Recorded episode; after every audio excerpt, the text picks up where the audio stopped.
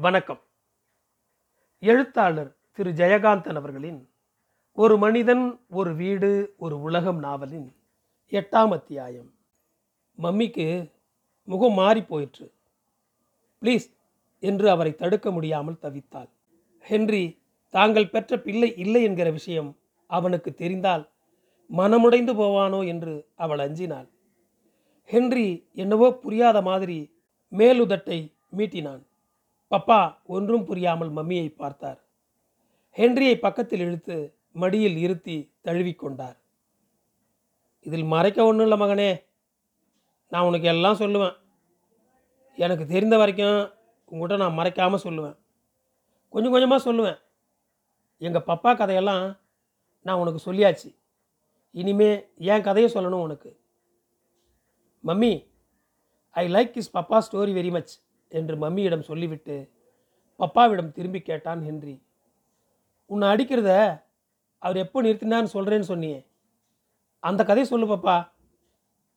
Mamma கொஞ்சம் பொய்யான கண்டிப்புடன் ஹென்ரியின் கையை பிடித்து no not now get up get up your supper is ready என்று அழைத்தாள். ப்ளீஸ் மம்மி ப்ளீஸ் அவனை விட்டுடுங்க. அவனே வருவான். நானும் சாப்பிட வரேன். உனக்கு சாப்பிடும்போது அதை சொல்கிறேன் என்று பப்பாவும் எழுந்தார். See you have spoiled papa's drinking I am sorry papa அதெல்லாம் ஒன்றுமில்ல மகனே. ஹென்றிக்கு இப்போது பசி வந்து விட்டது. அப்போதுதானே சாப்பிடலாம். சாப்பிட்டால் தானே கதை கேட்கலாம். Mummy I am terribly hungry mamma சிரித்துக்கொண்டே டேபிளை தயார் செய்கிறாள். பப்பா சொல்லு. How your papa stopped beating you உங்கள் அப்பா எப்படி உன்னை அடிக்கிறத நிறுத்தினார்? அப்போது எனக்கு பன்னிரெண்டு வயசு இருக்கும். டுவெல் ஆமாம் எங்கள் அப்பா அடிக்கிறதுனா அவருக்கு கொஞ்சம் கூட சௌகரியம் கெடாமல் அடிக்கணும். அவர் உட்கார்ந்த இடத்த விட்டு நகராமல் கூப்பிடுவார். நான் தான் சொல்லியிருக்கேனே எப்படி கூப்பிடுவார் எங்கள் அப்பா என்ன? டாய்! ஹென்றி கழுத்து நரம்புகள் புடைக்க கண்களை விழித்து அடி தொண்டையில் குரல் எழுப்பி காட்டுகிறான். கூப்பிட்ட உடனே போய் பக்கத்தில் நிற்கணும் அப்போ எனக்கு உடம்பெல்லாம் நடுங்கும். தோட்டத்தில் போய் பூவாரச மரத்தோட கழி வச்சனோடா அப்படின்னு சொல்லுவார். நான் போய் நல்ல பெரிய தடி கொம்பா பார்த்து ஒடிச்சு கொண்டு வந்து மரியாதையாக அவர் கையில் கொடுப்பேன்.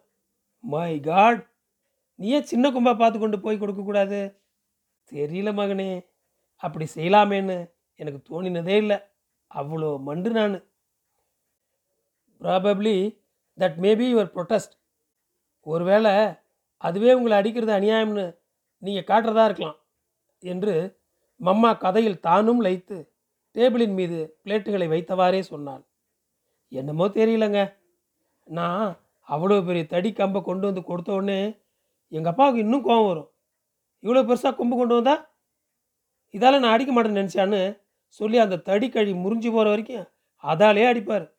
ஓ பப்பா என்று ஹென்ரியின் கண்கள் கலங்குகின்றன. யூ வாண்டட் தட் ஸ்டோரி நீ தானே அந்த கதை வேணும்னு கேட்ட என்று மம்மா அவனை ஆதரவாக தட்டி கொடுக்கிறார். No I wanted the other story when he stopped beating papa. இந்த கதை இல்லை. பப்பாவை அவங்க அப்பா அடிக்கிறத நிறுத்தின கதை இல்லை நான் கேட்டேன். அதைத்தானே சொல்லிக்கிட்டு இருக்கேன். அப்போ எனக்கு பன்னிரெண்டு வயசு இருக்கும். நான் எங்கேயோ போய் விளையாட்டு வரேன். எங்கள் அப்பா திண்ணையில் உட்காந்துருக்கார் என்னை பார்த்ததும் டேய் இங்கே வாடானார் நான் அப்படியே நின்றுட்டேன் அவருக்கு கண் சிவந்து போச்சு. அவர் கூப்பிட்டு நான் நிற்கலாமா டேய் வாடா இங்கேன்னு வீடே இடிஞ்சு போகிற மாதிரி கத்தினார். நான் மெதுவாக சொன்னேன். வரமாட்டேன். என்னவோ ஒரு தைரியத்தில் சொல்லிட்டேன். அப்படி சொல்லிட்டு என்னால் அவர் முன்னால் நிற்கவே முடியல. இனிமேல் என்ன செய்யறதுன்னு புரியல. திரும்பி ஓட ஆரம்பிச்சிட்டேன். டேய் டேய் டேய் டேய் ஓடாது நில்லு. அப்படின்னு சொன்னார் அப்பா. பின்னாலே வந்து தெருவில் நின்று கத்துறாரு. நான் ஏன் நிற்கிறேன் வெரி குட் தென் நான் ஓடி போய் திரௌபதி அம்மன் கோயிலில் ஒளிஞ்சிக்கிட்டு இருந்துட்டு இருட்டின அப்புறம் வீட்டுக்கு வந்தேன். அப்பாவை வீட்டில் காணும். அம்மா வந்து அப்பாவை பார்க்கலையாடா நீன்னு? கேட்டாங்க. இல்லையேண்ண நீ எங்கடா போய் தொலைஞ்ச? அவர் பயந்து போய் ஆறு குளமெல்லாம் போய் தேடுறாரேன்னாங்க. ஸோ ஹி வாஸ் குட் இல்லையா பப்பா? எனக்கும் அப்போ தான் தெரிஞ்சுது மகனே அப்பாவுக்கு என் மேலே எவ்வளவு ஆசைன்னு. நான் சாப்பிட்டுக்கிட்டு இருக்கும்போது அவர் வர சத்தம் கேட்டுது. வந்து அடிக்க போகிறாருன்னு பயந்துக்கிட்டே சாப்பிட்றேன். அவர் என்னை பார்த்துட்டாருன்னு எனக்கு தெரியுது. ஆனால் அவர் திண்ணையில உட்காந்துட்டு வந்துட்டானான்னு மட்டும் கேட்டார். நான் பயந்து போய் அம்மா முகத்தை பார்க்குறேன். சொல்லேன்டா கேட்குறாங்களேன்னு அம்மா பல்ல கடிக்கிறாங்க. முன்ன அதுக்கு மேலே பேச வரல. அன்னைக்கு அப்புறம் எங்கள் அப்பா என்னை அடித்ததே இல்லை. டேன்னு கூப்பிட்டதே இல்லை. திட்டுனது கூட இல்லை. அதுவும் எனக்கு ரொம்ப வருத்தமாக இருக்கும். என்னை டாயின்னு கூப்பிட மாட்டாரா? ஒரே ஒரு தடவை அடிக்க மாட்டாருன்னு கூட இருக்கும். மகனே உனக்கு புரியுதா? நான் ஏன் இப்படி வருத்தப்பட்டேன்னு உனக்கு புரியுதா மகனே? ஓ புரியுது. இவர் பப்பாவா சாட் பப்பா கதை தான் நடக்குது. இன்னும் சப்பர் ஆரம்பமாக கூட இல்லை என்று சொல்லி மம்மா சாப்பிடுவதற்கு முன் உட்கார்ந்து கண்களை மூடி ஜெபம் செய்தாள். கர்த்தரே அன்றைய அப்பங்களை பப்பா மம்மா இருவருக்கும் நடுவில் ஹென்றி மூவருமாக ஒரே படுக்கையில் அந்த பெரிய கட்டிலில் படுத்திருக்கிறார்கள்.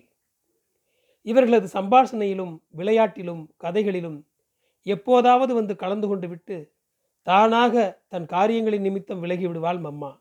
ஆனாலும் திடீரென்று வந்து அவள் இவர்களோடு கலந்து கொள்ளும்போது இவ்வளவு நேரம் இவள் சம்பந்தமற்று இருந்தாள் என்பது மாதிரி மிக இணக்கமாக வந்து இவர்களின் சம்பாஷணையில் சேர்ந்து கொள்வாள். அவள் தூங்கிய பிறகு கூட பப்பாவும் ஹென்ரியும் கதை சொல்லிக் கொண்டிருப்பார்கள். முன் நேரத்தில் தூங்கிய பிறகு இன்னும் தூங்காமல் கதை சுவாரஸ்யத்தில் ஹென்றி எப்பொழுதாவது வாய்விட்டு சிரிக்க அந்த சத்தத்தில் விழித்து கொள்கிற மம்மா விஷயம் தெரியாமல் சிரித்துக்கொண்டே அதை கேட்பதில் தானும் கலந்து கொள்வாள். ஹென்றிக்கு பப்பா சொல்கிற பல விஷயங்கள் ஏற்கனவே அவளுக்கு தெரிந்தவை என்றாலும் பல முறை பல சந்தர்ப்பங்களில் அவர் சொல்ல கேட்டிருக்கிறாள். என்றாலும் இப்போது புதிதாக அவர் ஹென்ரியிடம் சொல்வதை அவளும் புதிதாகவே ஒவ்வொரு முறையும் கேட்பாள். ஹென்ரியுடன் சேர்ந்து கொண்டு ஒப்புக்காக அல்ல நிஜமாகவே சிரிப்பாள் நிஜமாகவே அழுவாள். பப்பா அடிக்கடி தன்னுடைய ஊரையும் வீட்டையும் பற்றி பேசுவார். அப்பொழுதெல்லாம் அவர் தன்னையும் சூழ்நிலையையும் மறந்து கூட போய்விடுவார் அவர் சொல்வதை கேட்கிற பொழுது இந்த ஊரும் ஜனங்களும் இதோ இந்த வீடும் தெருவும் அதோ அந்த வயலும் காடும் அந்த கோயிலும் குழுமமாக கண்ணெதிரே வந்து வந்து போகும். ஆனால் அவற்றை இழந்துவிட்ட வருத்தமோ அவை தனக்கு இல்லையே என்கிற ஏக்கமோ அவரது குரலில் இருக்காது. ஹென்றிக்கு கதை சொல்கிற சுவராசியம் தவிர அனாவசிய கலக்கங்கள் ஏதும் அதில் கலக்காது. அவர் அவனுக்கு ராமாயண கதைகள் மகாபாரத கதைகள் மகாபாரதத்தின் உள்ளாக வரும் கிராமைய பூச்சுடைய புலந்திரன் மாலை பொன்னுருவி கதை அல்லி அரசாணி கதைகளும் சித்திரக்குள்ளன் கதை பஞ்சதந்திர கதை விக்ரமாதித்தன் கதை என்று ஹென்ரியின் ரசனைக்கேற்ப வயதுக்கேற்ப கதை சொல்வார். அவர் கதை சொல்கிற நேர்த்தியில் மம்மா கூட மயங்கி போவாள். அவர் சொல்லுகிற முறை ஒரு அற்புதமான கலை. வேண்டுமென்றே சுவராசியமான இடத்தில் கதையை நிறுத்திவிட்டு "ஸ், அப்பா மயக்கமாக வருது என்று கண்ணை மூடிக்கொள்வார். ஹென்றி பொறுமை இழந்து பதறுவான். ப்ளீஸ் ஒரு நிமிஷமாகனே என்பார். அதற்குள் அவன் பயந்து போய் பப்பா வாட்ஸ் ராங் என்று அவர் தலையில் கை வைத்து பார்ப்பான். ஒன்றுமில்லை மகனே என்று மறுபடியும் சொல்ல ஆரம்பிப்பார். மம்மாவும் கூட அவர் கதை சொல்ல வேண்டும் என்று ஆசைப்படுவாள். ஏனெனில் இந்த கதையெல்லாம் அவள் முன்னால் கேட்டது கிடையாது. ஆனால் பப்பா மாலை நேரங்களில் குடித்துக்கொண்டே தங்களது சொந்த வாழ்க்கை பற்றி அவனோடு துயரமும் கண்ணீரும் கலந்து நெஞ்சை உருக்குகிற மாதிரி சொல்லும்போது மட்டும் அவளுக்கு மிகவும் கஷ்டமாக இருக்கும். எனினும் அதில் குறுக்கிடவோ தடுக்கவோ மாட்டாள். வேறு சமயங்களில் அதை பற்றி நினைக்கும் பொழுது அவர் செய்வது சரியே என்று கூட அவளுக்கு தோன்றும். என்னதான் அவர் வேதாந்தமாக பேசினாலும் இந்த பிள்ளையின் எதிர்காலம் என்னவாகப் போகிறதோ என்ற பயம் அடிக்கடி அவளுக்கு எழும். ஆனால் எல்லா பாரத்தையும் கர்த்தரின் மீது போட்டுவிட்டு எல்லா நம்பிக்கைகளையும் பப்பாவின் மீது சுமத்திவிட்டு அவள் நிம்மதியாக தூங்குவாள். ஹென்றிக்கு நினைவு தெரிந்த நாளாக அவர்கள் இருவருக்கும் குறுக்கே அவன் படுத்து கொண்டுதான் இருக்கிறான். அவர்கள் இருவருடைய கைகளும் அவன் மீது கிடக்கும். சில சமயங்களில் ஒன்றின் மேல் ஒன்றாகவும் கிடக்கும். பப்பா அதிகாலையில் எழுந்து டியூட்டிக்கு போவார். மம்மா அவருக்கு முன்னாலேயே எழுந்து விடுவாள். ஹென்ரியும் அவர்களோடு விழித்துக் கொள்வான். பப்பா ஹென்ரியை முத்தமிட்டு விட்டு வேலைக்கு போவார். வாசல் அருகே செல்கிற போது மம்மா பப்பாவுக்கு முத்தம் கொடுப்பாள். பப்பா போன பிறகு ஹென்ரியுடன் மம்மாவும் வந்து படுத்துக்கொள்வாள். ஹென்ரியை தூங்க வைத்த பிறகு சற்று விடிந்த பிறகு வீட்டு காரியங்களை செய்ய மம்மா எழுந்திருப்பாள். மம்மா இருக்கிற வரை இப்படியே தான் காலம் கழிந்தது. ஹென்றி வாலிபனாக வளர்ந்த பிறகும் கூட வாழ்க்கையில் பெரிய மாறுதல் ஏதும் இல்லை. அவர்களில் யாருமே வாழ்க்கையில் எந்த மாறுதலையும் எதிர்பார்க்கவும் இல்லை விரும்பவும் இல்லை. பப்பா வாய்விட்டே சொல்வார் கடவுளே எனக்கு புதிதாக எதுவுமே வேண்டாம். இருக்கிற இதெல்லாம் இப்படியே நீடித்தால் போதும். இப்படி சொல்லிவிட்டு பப்பா சிரிப்பார். இதைவிட பேராசை கிடையாது தெரியுமா? அப்புறம் எதுக்கு அது வேணும் இது வேணும்னு கடவுளை வேண்டணும்? எதுவும் ஒரே மாதிரி எல்லா காலத்துலேயும் இருக்காது. முன்னெல்லாம் நீ நான் உங்கள் மம்மி மூணு பேர் ஒரே கட்டிலில் படுத்துக்குவோம். இப்போ முடியுமா? உங்கள் மம்மிக்கே ஒரு கட்டில் போதாது. நானும் ரொம்ப ஊதி போயிட்டேன். மகனே நீயும் வளர்ந்துட்ட. ஆனாலும் முன்ன மாதிரியே தான் நாம் மூணு பேரும் இப்போவும் ஒன்றாவே படுத்துக்கிறோம். இல்லையா மகனே? ஆனால் ஒரு வித்தியாசம். இப்போ ஆளுக்கு ஒரு தனி கட்டில் போட்டு வரிசையாக அதே மாதிரி நடுவில் படுத்துக்கிற இருக்கிறது எதுவும் அப்படியே இருக்காது மகனே. வளரும் மாறும். ஆனால் மகனே இதெல்லாம் அவ்வளவு முக்கியம் இல்லை. இல்லையா? நம்ம மூணு பேரும் ஒன்றாவே இருக்கோம். இதைத்தான் மகனே நான் கடவுள்கிட்ட வேண்டினேன். வேண்டுறதுன்னா கேட்கறது இல்லை மகனே விரும்புறது. நீ சொல்றியே ஐ விஷ்னு அதுதான். அவர்கள் மூவரும் மூன்று ஒற்றை கட்டில்களை நெருக்கமாக போட்டு படுத்திருக்கின்றனர். மம்மா மிகவும் கிழவியாகிவிட்டாள். தலை முழுக்க நரைத்து கண்ணச்சதைகள் தொங்க இப்போதும் குழந்தை மாதிரி சிரிக்கிறாள். அவளுக்கு இரத்த அழுத்த நோய் வேறு. அடிக்கடி தலை சுற்றல் வந்து விடுகிறது. அவளுக்கு உதவியாக எல்லா வேலைகளையும் ஹென்றி தான் செய்கிறான். சில நாட்களில் அவளை உட்கார வைத்துவிட்டு ஹென்ரியே சமையல் செய்கிறான் துணி துவைக்கிறான் மம்மாவுக்கு சாப்பாடு கொடுக்கிறான். இப்போது பப்பா அதிகாலை டியூட்டிக்கு புறப்பட வேண்டுமென்றால் முன்னால் எழுந்து காரியங்கள் செய்து தயார்படுத்துகிற பொறுப்பு ஹென்ரியுடையதுதான். பப்பா புறப்படுவதற்கு முன்னால் மம்மாவின் படுக்கை அருகே வந்து அவள் கையை பிடித்து முத்தமிட்டு விட்டு செல்கிறார். இரண்டு மூன்று நாட்களுக்கு ஒரு முறை மம்மா திடீரென்று உற்சாகத்துடன் எழுந்து எப்போதும் போல் எல்லா காரியங்களையும் செய்கிறாள். அப்புறம் ஒரு நாள் மறுபடியும் படுத்து விடுகிறாள். இப்படியே கொஞ்ச காலம் செல்கிறது. ஒரு நாள் மம்மா பப்பாவிடம் மிகவும் குதூகலமாக சொன்னாள். உங்கள் ஆசைப்படி நீங்கள் விரும்பிய மாதிரியே நான் உங்களுக்கு முன்னால் போய்விடுவேன். மம்மா!